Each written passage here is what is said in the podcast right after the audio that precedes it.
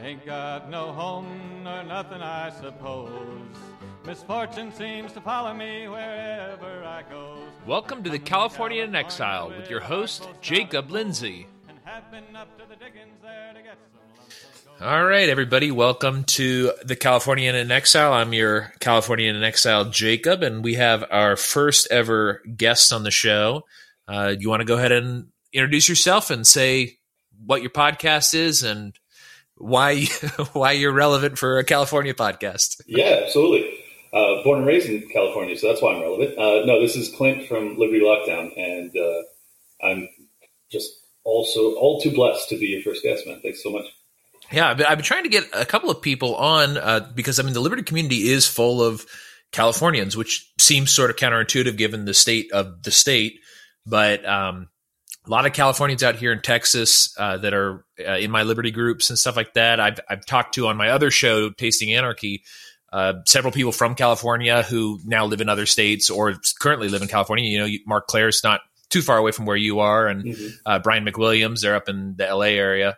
Yeah, and, there's actually, I mean, California gets a bad rap on the whole because we're just outnumbered, but there's so many millions of people that live here. If yeah, you just exactly. Click the numbers. There's a ton of liberty-minded people in California. It's just we're, you know, a ton of liberty-minded people, and then also, you know, the part of California I'm from, which I talk about on the show all the time, up in the great state of Jefferson, Northern California. Yeah. There's it's also very liberty oriented in a lot of ways. Those are the true rebels. I love those people. Yeah, that's we've been giving them money for years, but to no avail so far. But and probably never trying to get them to whiskey rebellion it or what? Yeah, just split off. Like just yeah. I mean, they've got some interesting plans. It'll probably never happen just because of the way like they wouldn't add Northern California as another state because it would create two Republican senators. And so on a federal level, they'd have to admit a Democrat state. It would be, there'd be a whole lot of, or they would try to divide the line so that like San Francisco's included. So then they have a second Democrat state. It's a whole weird thing, but they've got interesting plans. Like I've noticed it going around in, Northern California, Twitter and Facebook lately is, people pooling for the idea of Greater Idaho. Yep. I've heard of that. Yeah, which is, I guess, like cutting off the Portland area from Oregon and then expanding Idaho into Northern California and parts of Oregon. Well, if you think you're going to have any freedom and have it encapsulate Portland, you're yeah, exactly. It. So they're on the right track. And honestly, any secession movement that has any traction whatsoever, I support. So I hope at some point we get any, I don't know, anarchotopia to go flee to. Yeah, I mean, if I have anything to say about it, well, I'll at least have a small one. That's one of my many projects is intentional community stuff, which actually on this channel we do every month. We do an intentional community discussion, yep. And my wife is very into that too. So that's kind of what we're pushing for is to try to start something that maybe we won't be able to succeed, but at least the people in the community you'll know are liberty oriented, have a common goal, and will keep their mouth shut when the feds come by. Right. And, yeah. I mean, any baby step in that direction is the right way to go. I mean, given how dystopic our current existence is and how likely it is to get more dystopic, it's really vital that we band together in some sort of community of like-minded people that are going to thwart the government's overhaul and overtake of our lives. So I will be joining some group at some point here soon. I'm currently building 6 houses in San Diego, and I can't leave until I'm done with that. But as soon as I'm done, I am the F out of here. Yeah, well, I mean, kind of on that note then, why don't you give the listeners the state of California address from your perspective? Like what? I mean, because right now, I actually was just out there last week visiting my grandma up in Northern California. And from being up in Northern California, although going into I flew into San Diego and we drove up. So San Diego was basically what I expected. And then when we drove up, it was fine. We kind of went through, I think we went up 5. So it was pretty rural. And then or maybe I could be wrong. I don't remember which highway went up. But and then once we got up to my neck of the woods, it was basically more liberated than here. Mm-hmm. 'Cause, you know, I live in Dallas now, and Dallas is pretty anal about like the whole mask and lockdowns and all that kind of stuff. But like up in El Dorado County, you know, it's a kind of a rural county, and like we went to the bar, no masks. We went to a pizza place, no mask. We went grocery shopping at Raley's. We wore the mask when the butcher asked us to put it on, but we did most of the shopping while we were there with no mask. And that's tremendous to hear. Honestly, I'm not familiar with that area. I did not know that there was anyone that was, you know, really throwing off the shackles and dismissing the governor's orders. But for those that are listening that don't know, California has some of the harshest lockdown policies.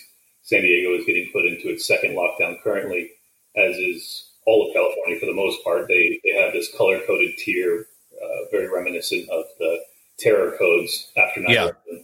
And, you know, we're back in orange, whatever the fuck that means. So we're right. We're getting locked down again, or we're purple. I don't even know. I really don't pay attention to it. All I know is when my gym gets shut down, you have an angry Clint on your hands. So that's where I'm at right now. My gym shut back down. All the bars are closed. Indoor dining is closed. And now in LA in particular, they have even banned outdoor dining. So honestly, like the state of California, or the condition of it is good other than for the government. You know, like the people here are great. The industry here is great. The government's a disaster. And, you know, that's really the only reason I would ever leave this heaven that I was blessed enough to be born into, is that they have made it unlivable. We have the highest tax rates in the country. They're talking about a wealth tax. You know, we have like a 13% state tax for the highest income earners, and then they want to do a 0.5% wealth tax that they're trying to pass, which would be very detrimental to me as someone who's, you know, basically retired in my 30s. It would be a real problem. Yeah. I got to get out of here before we go down that path. And if they get that passed, which I find it to be extraordinarily unconstitutional, but I don't put anything past them. So if they get it passed, you know, 0.5%, just like the income tax back after 1913 was about 1%, it escalates quickly. So, so you can vacate, the better. Yeah. And that's kind of, you know, it's nice to speak to a Californian about this, 'cause I talk to people around here that are not from California about how much I wish I could move back. Mm-hmm. Because, you know, it's home. That's where I was born and raised. And I do love it. It's a great place too. Yeah. And you're right. Really nice people a lot of the time. I mean, even from San Diego all the way up to Northern California, incredibly diverse, you know, climates and things to do. I mean, especially if you live in the San Diego area, just a couple of hours away, you can go up into the mountains, and then you've got the beaches not too far away as well. And I live a half a mile from the beach, play beach volleyball 2 or 3 times a week for 4 or 5 hours a day. And it's heaven. And then, you know, like you said, we're 2 hours away from Big Bear. So got skiing and all that. So it's a truly blessed area, other than for the government. Yeah. And that's kind of Rogan brought this up when he was moving out here to Texas, is he said that, he thinks part of the problem is that it's too nice, and that people forget that, they're kind of animals living in an environment or whatever. They just think everything's great because you live in this place with no adversity as far as like weather goes. Sure. And so you get complacent with it. And so you're just like, oh, well, it's great for us, so why don't we just vote for everybody to have it great? Yeah. And, I think that's part of it for sure. I mean, there's definitely a level of character that comes from, harshing the elements and, you know, struggling through winters and things like that. I think the bigger issue is that because our lives, you know, the weather's so good, you don't have much to complain about. I think the hardest part is getting people who have never had to fight for anything to go out and fight for their freedom. They're just ill-equipped for it, or unequipped for it. Like, they just don't know how to do it. Fortunately, we have had some protests. They have been, you know, very large, but meager compared to our population size. So it's not headed in a good trajectory. Gavin Newsom is a tyrant on the level of Cuomo.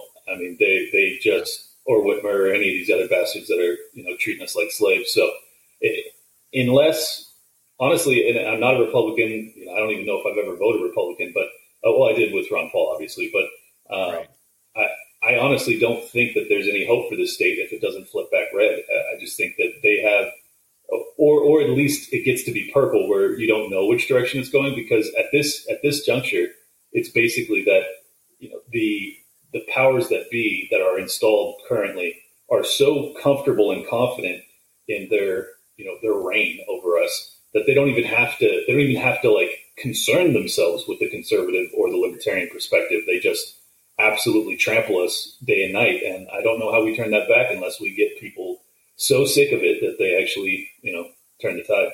Yeah, I mean, kind of what we were talking about when I was referencing Jefferson, one of the strategies that they have up there is that California, as opposed to a lot of the other states, has a very strong county system, and which is reminiscent of federalism to some degree, although, I mean, the state at this point just says whatever, and that's what happens. But there is at least some degree of county autonomy, and a lot of the northern California counties have during this COVID lockdown, and actually even Sacramento County, which is crazy, their sheriff, when they instituted the new curfews, the sheriff in Sacramento County and El Dorado County and Shasta and all the counties up north of there, Placer and I think Amador did it too. All their sheriffs were just like, yeah, we're just not enforcing this. This is stupid.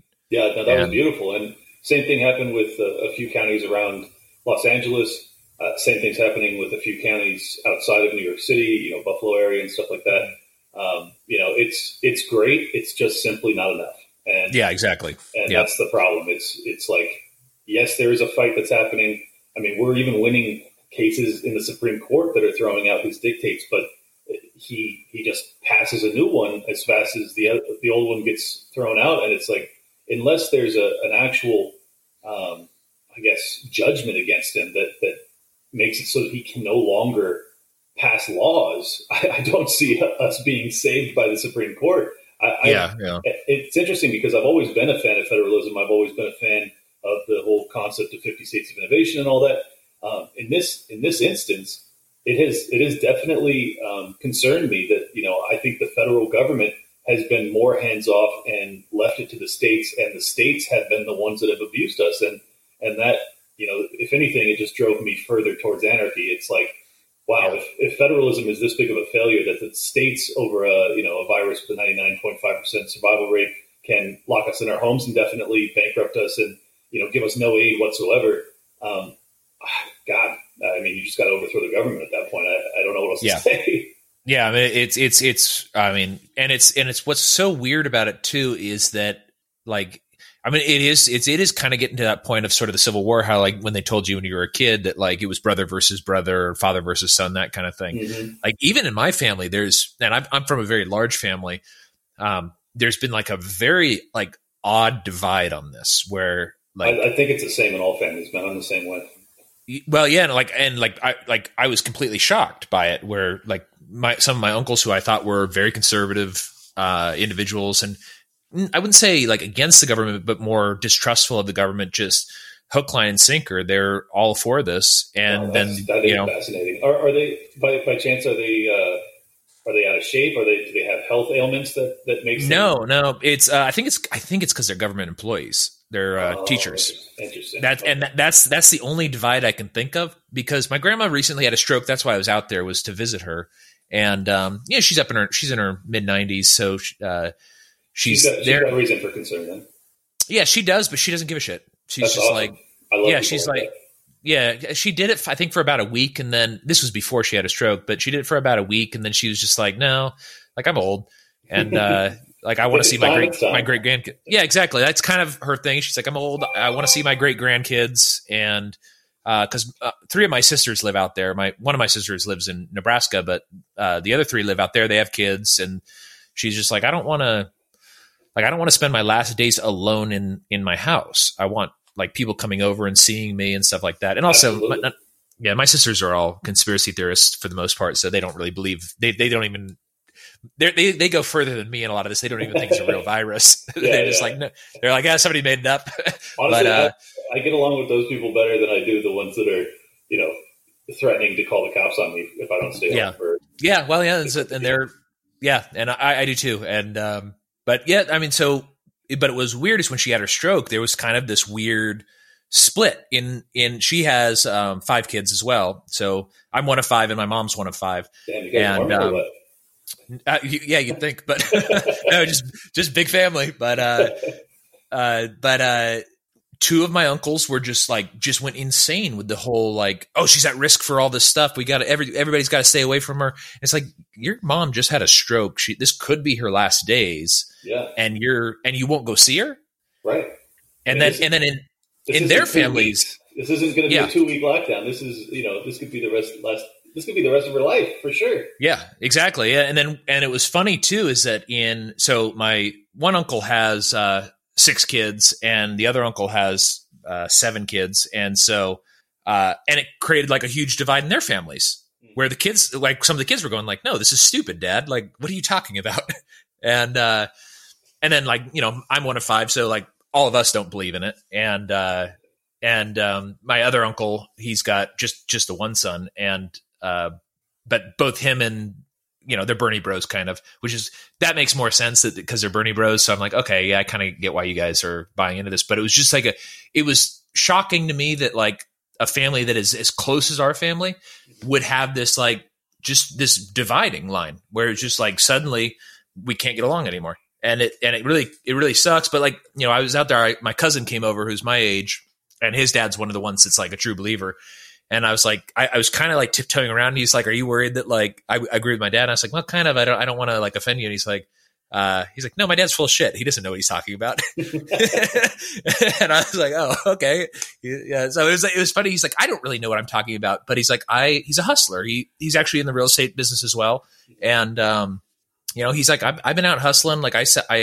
He flips houses a lot in California, and does other things too. And he's I can't be locked up. I've got to go out. I've got to do all these things. I've got, he's got 2 kids. So he's I got my kids and my wife depending on me. Right. I can't lock this up. And he goes, and I've been around, and he says it was months before I had even met anybody who had it or even tested positive. Yeah, me too. And honestly, I don't even know that I've known anybody that's had it still. And I know a lot of people. It's very weird. Well, there's one guy in our Liberty Circle here in Dallas. This is the first person since this entire thing that I know personally that has tested positive and is sick. There's been a couple of people where they tested positive, but they were well, I'm not sick. This guy, but he also tested positive for strep. And so he's I don't know if I'm just sick because I have strep throat or if I'm sick because of COVID, because I tested positive for COVID and for strep. So he's I don't. Yeah, that raises an eyebrow. That's very interesting. Yeah.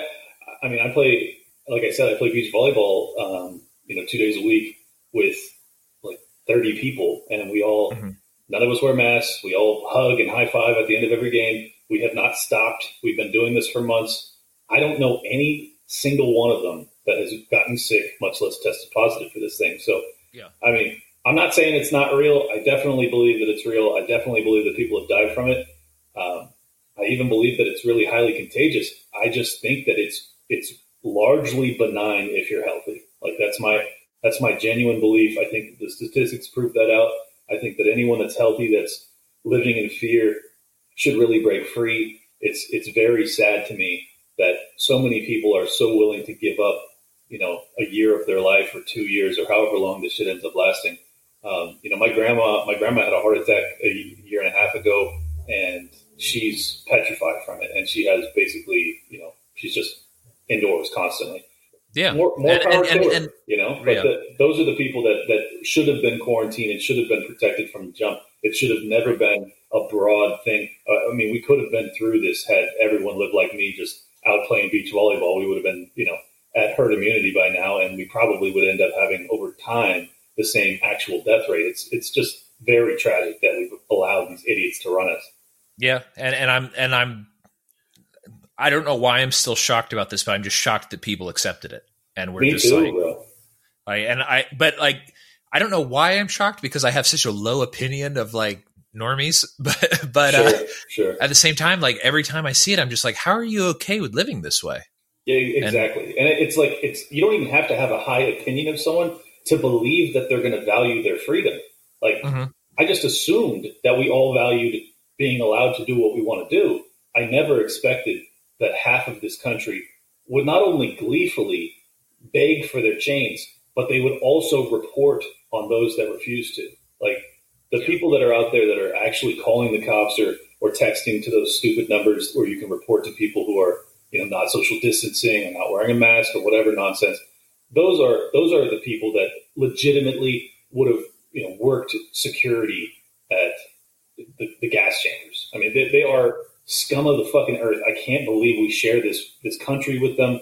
I am stunned that they exist. I never would have believed it. Honestly, in that regard, I'm happy that this happened because it kind of removed the veil from my eyes. I was definitely a little bit overly optimistic. I mean, as sad as that sounds, because I'm not a very optimistic person, but I was overly optimistic about the nature of, my neighbors and the people that are around here. It's like, yes, sure, most people are still good people. I'm not saying that they're not, but there is a percentage of this country that is so deeply indoctrinated into statism that we really have to be on guard at this point.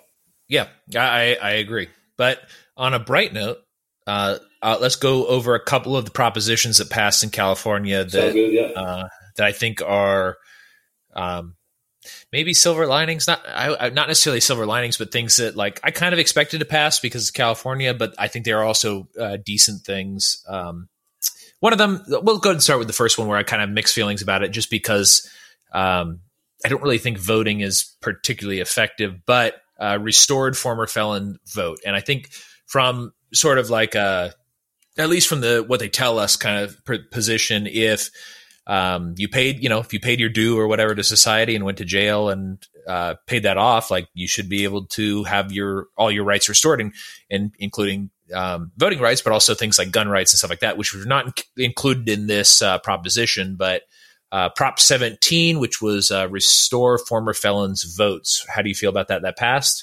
Yeah, I love that. I mean, I think that if you've served your time, you should certainly be allowed to vote. I don't even think that voting is a real value, but certainly if the rest of us get to do it, if you're out and you're free, I don't see why you shouldn't get that. I would also like to see for at least former nonviolent felons get their gun rights back as well. Yeah, I'd like to see that too. I don't really see that happening in California, but I think this is actually sort of frames things in such a way as you can make that argument where you go, look, they're former felons. They've had these rights restored. They should have all their rights restored. Yeah, I agree. Yeah. The other one, this one I was particularly worried about and extremely happy about, and you being in real estate may have a little bit more kind of understanding of how this impacts California, sure. But Proposition 15 was set up to modify the old Prop 13 that was passed in the 70s, which capped property tax at 1%. Mm-hmm.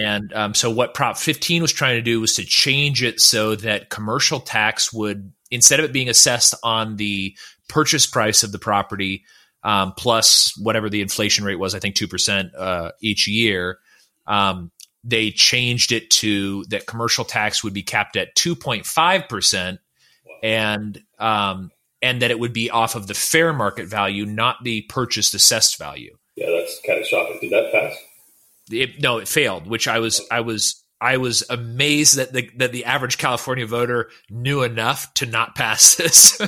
So yeah, I bet honestly, as sad as it sounds, I bet most people didn't vote on it because they didn't understand it, and the few people that it affected understood it enough to vote against it. That would be my guess. But just for anyone that doesn't understand this stuff, it's.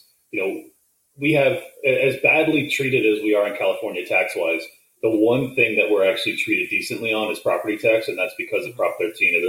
It limits the property tax rate at around 1% of the purchase price of the property.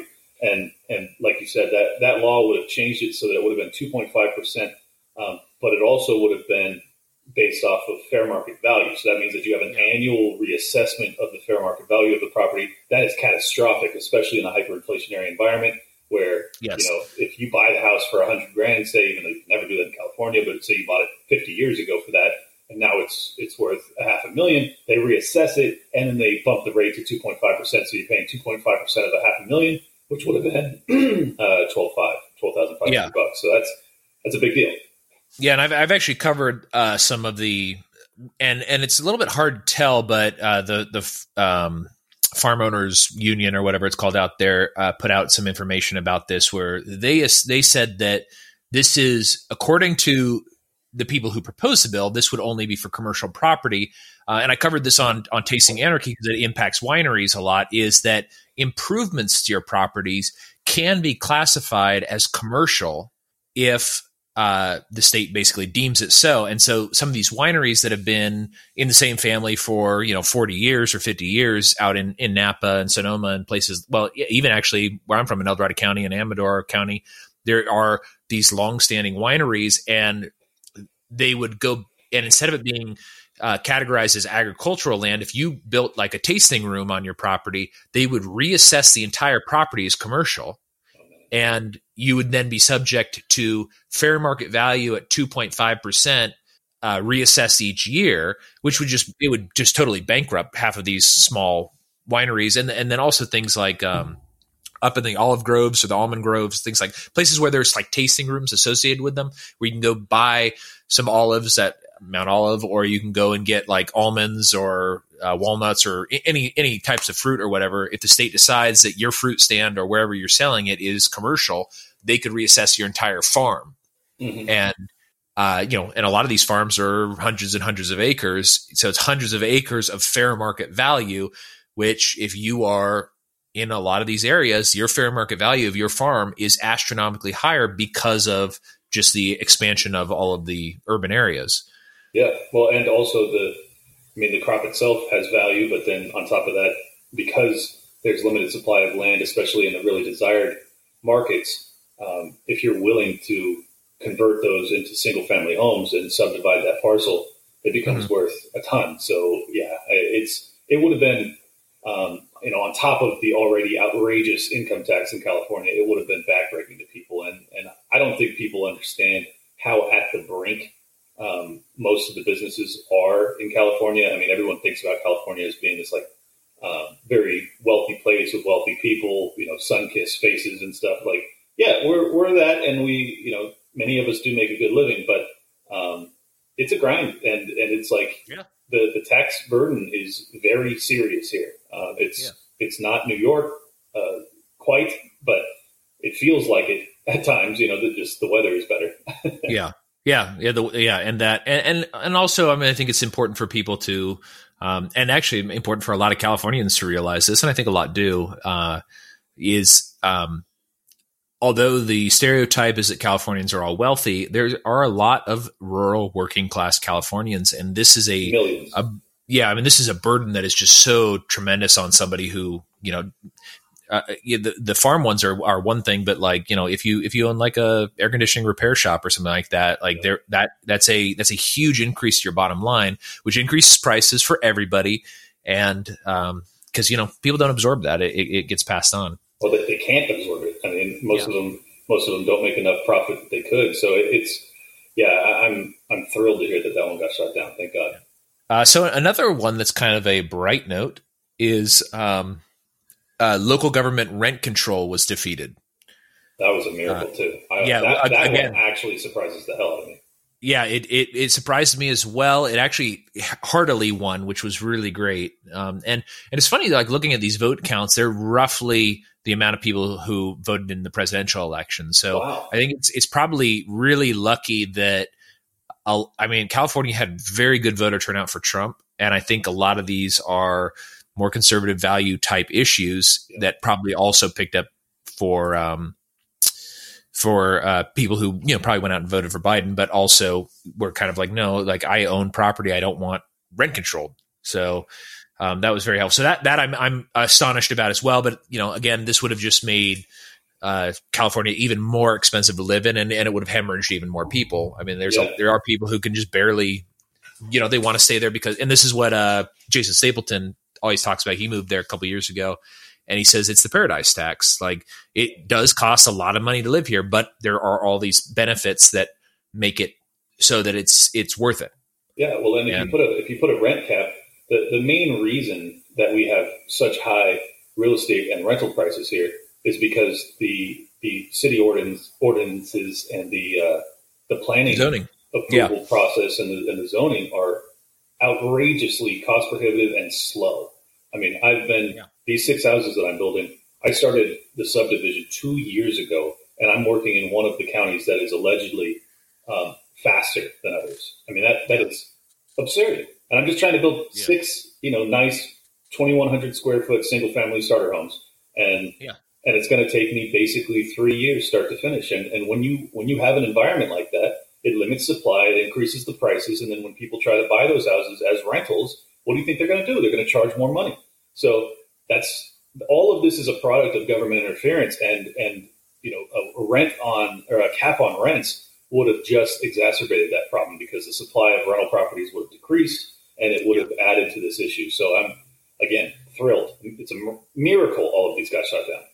Yeah, well, it really is. I mean, that was the one kind of, and I'm wondering, my sister's, and the presidential election numbers do not show this at all, but they were telling me early in on this, they were like, Trump is going to have a really good showing, and he still didn't have a great showing. I mean, he did, I think 34.3, Google says 34.3%, which is about half what Biden got in California. But, there is, I think there might be a little bit of a swing back on a lot of this because California is losing so many people. And I think that's kind of starting to come into the public consciousness a little bit where they're going why are people leaving? That's kind of one of the points of this show was, I don't live in California anymore. I don't feel like I can move back. And I kind of wanted to do something where it could have a liberty bent, but also just be a warning to people in other states. Don't go down this path. Exactly.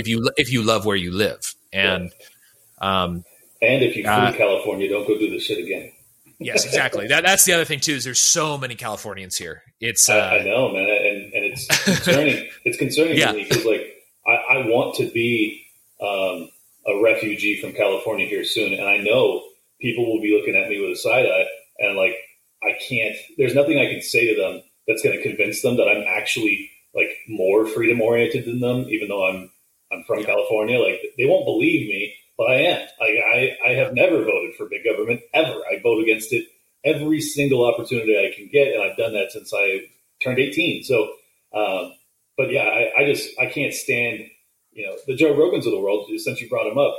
I mean, that guy is principleless when it comes to fiscal sanity. And, and that's my biggest concern is that these Californians that are leaving here still don't get it. He's going to go to Texas and he's still not going to understand that you can't just continue to vote for government largesse and expect to maintain freedom. And I think that's a really good point too. And it's that it's, so many people just do not have first principles. It's just, it's kind of more of a emotion-based decision-making or whatever, where they go well, that guy's homeless and I feel bad. And so they're well, let's just vote for more money. Help it. Yeah. Yeah, exactly. And it these people drive me crazy, but I'm hopeful that because California is getting so bad and so many of these other states that are left-leaning are getting so bad that I'm just praying that enough people wake up that they realize, okay, this actually doesn't work. These crazy conservatives, these crazy libertarians were right. At some point, there is a breaking point. And I think that California's economy, at some point, especially if it doesn't get federal bailout money, which it will under a Biden presidency, but if it weren't by some miracle, it would collapse. I mean, that's where we're at. And, I honestly don't know that we can feel enough pain until we have an actual economic depression like that. Yeah. It's weird to root for that because I don't. But at the same time, I feel like the longer we push it off, the worse it's going to be. So in some ways, I hope it comes sooner rather than later.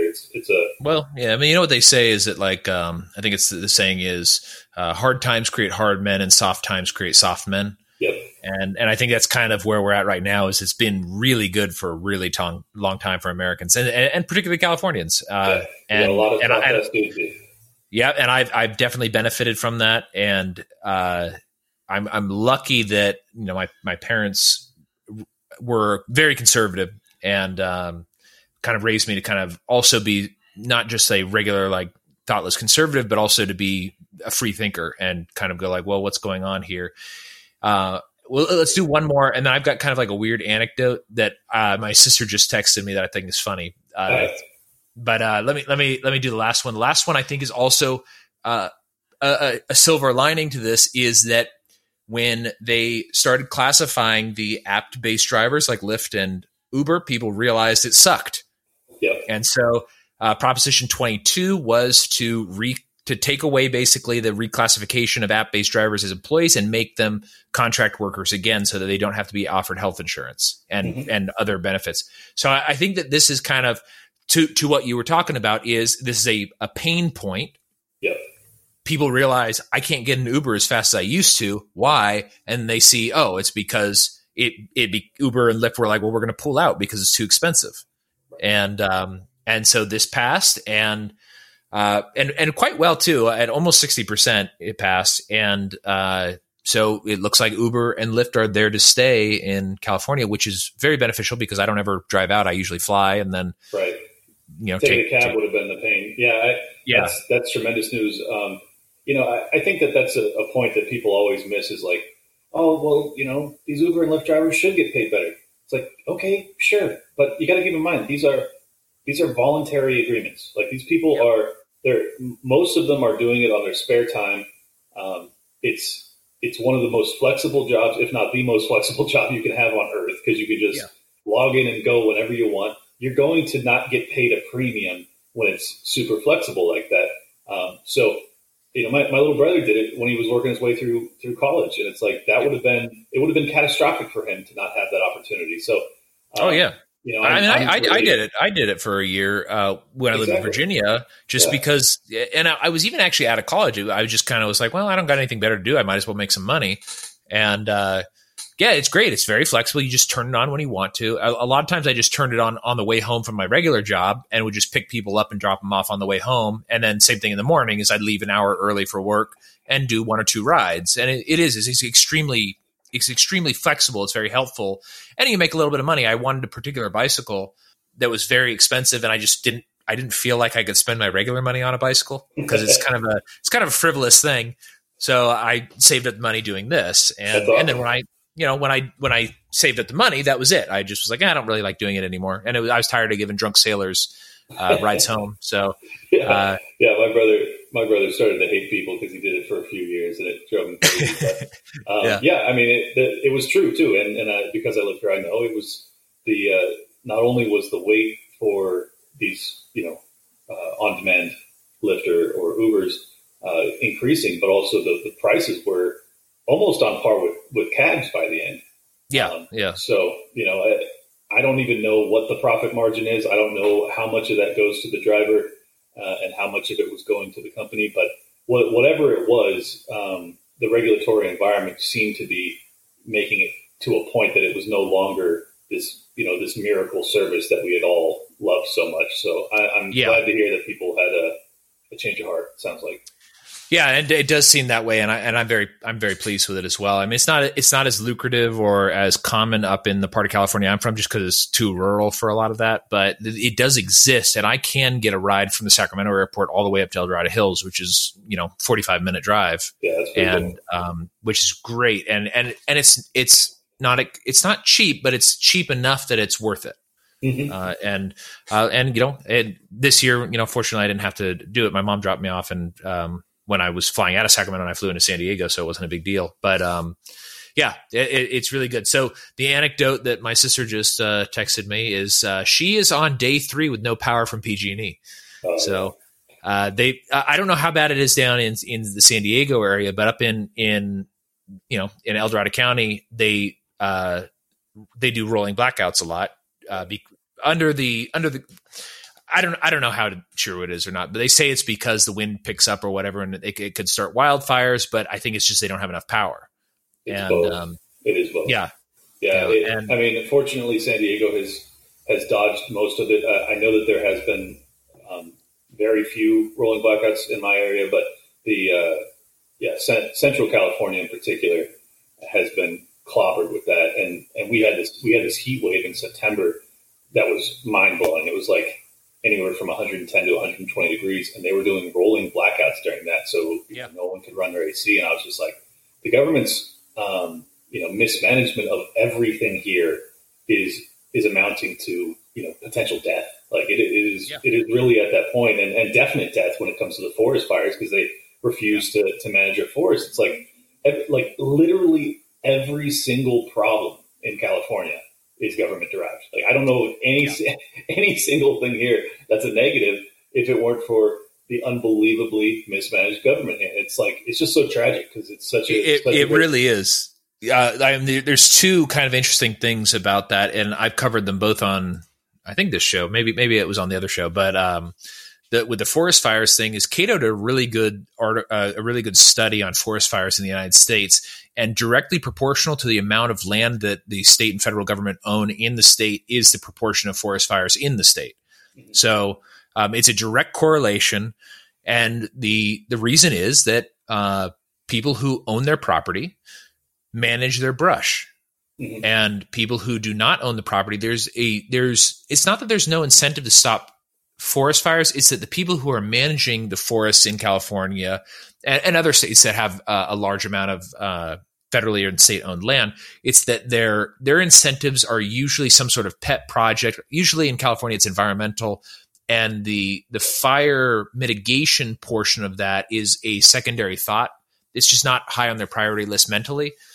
Even though it does impact whatever it is they are interested in. You know, they want to save cougars or something like that, or mountain lions. But that's what they're focused on is that. And having well-managed brush does help with that.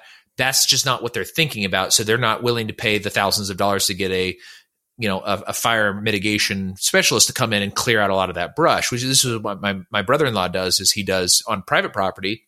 He goes and does, because it helps lower your insurance rates. Mm-hmm. So people will hire him to come out, and he'll do an assessment, give them an estimate, and they'll clear a lot of the brush out, and it works very well. And they do that here in Texas, although we do get brush fires and stuff. Not really in this part of Texas because it's a lot more wet, but in parts of West Texas where it's much drier, you do get brush fires and stuff occasionally.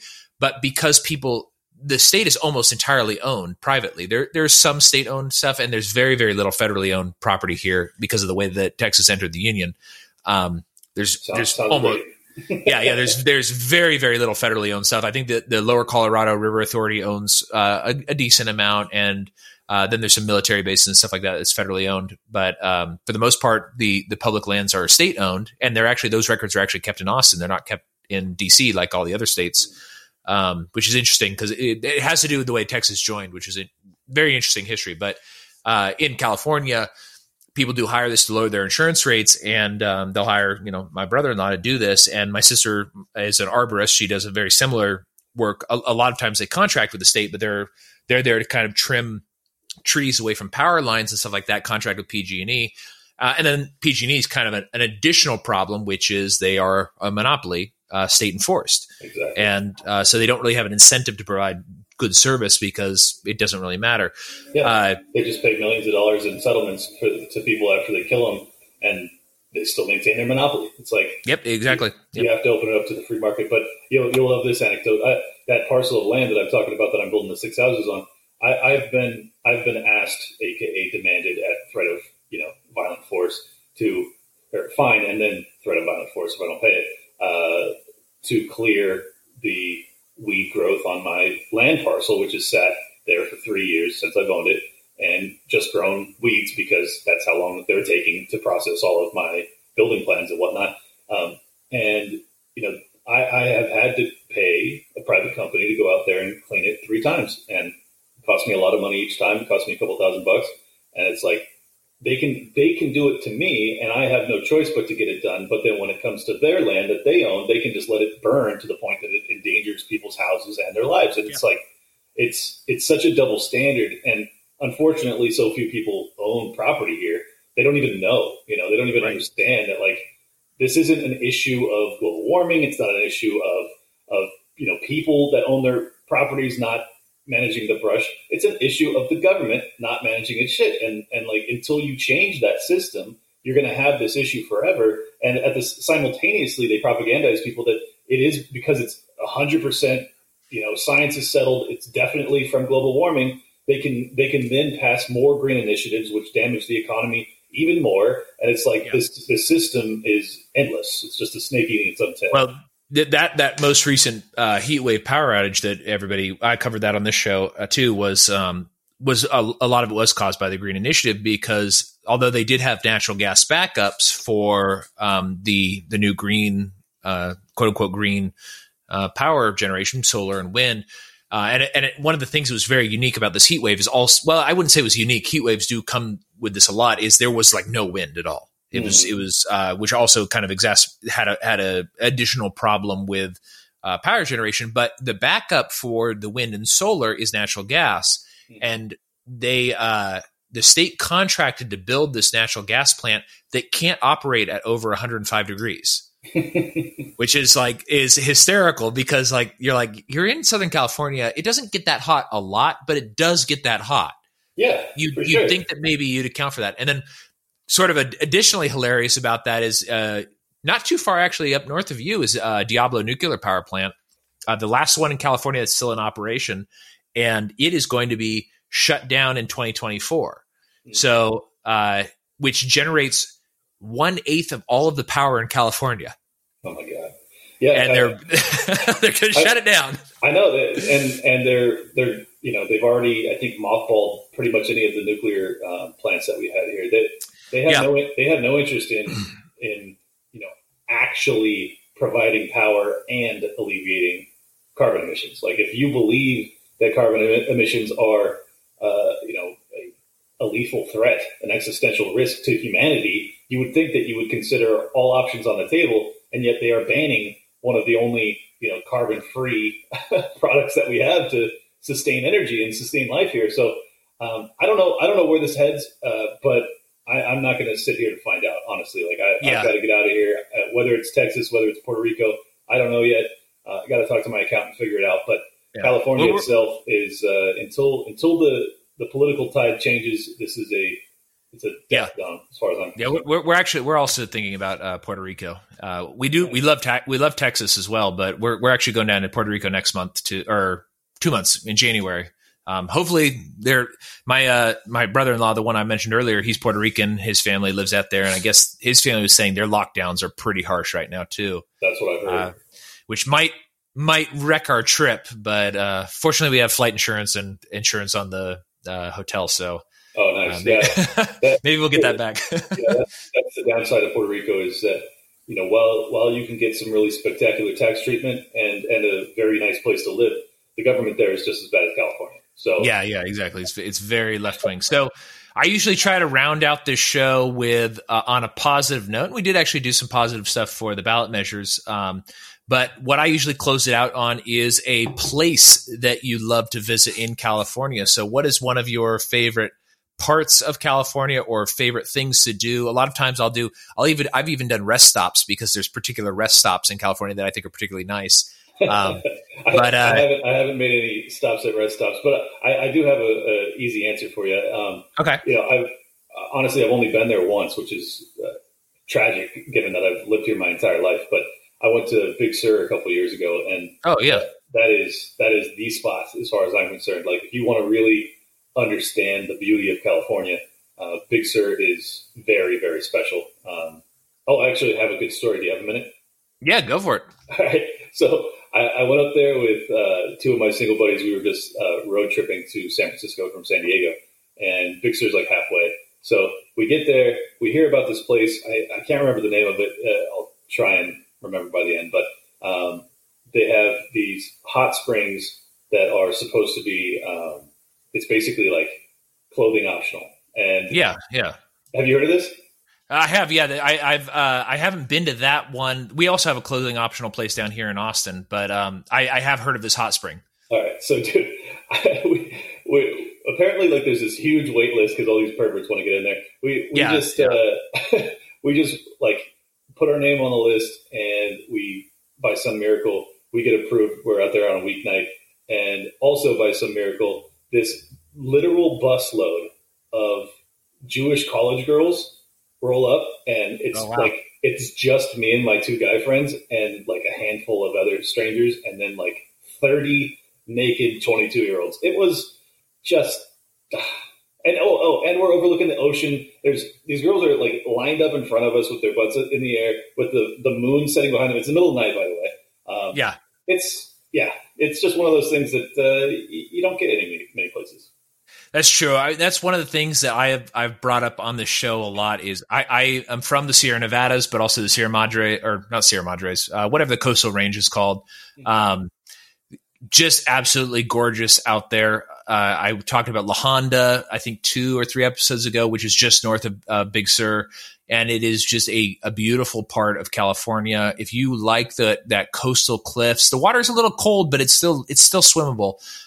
To kind of jump in and jump out, but the park itself is beautiful, and I really recommend anybody get it. Get the adventure while you can. Get out to California and see some stuff, because who knows what it's going to be like in a couple of years.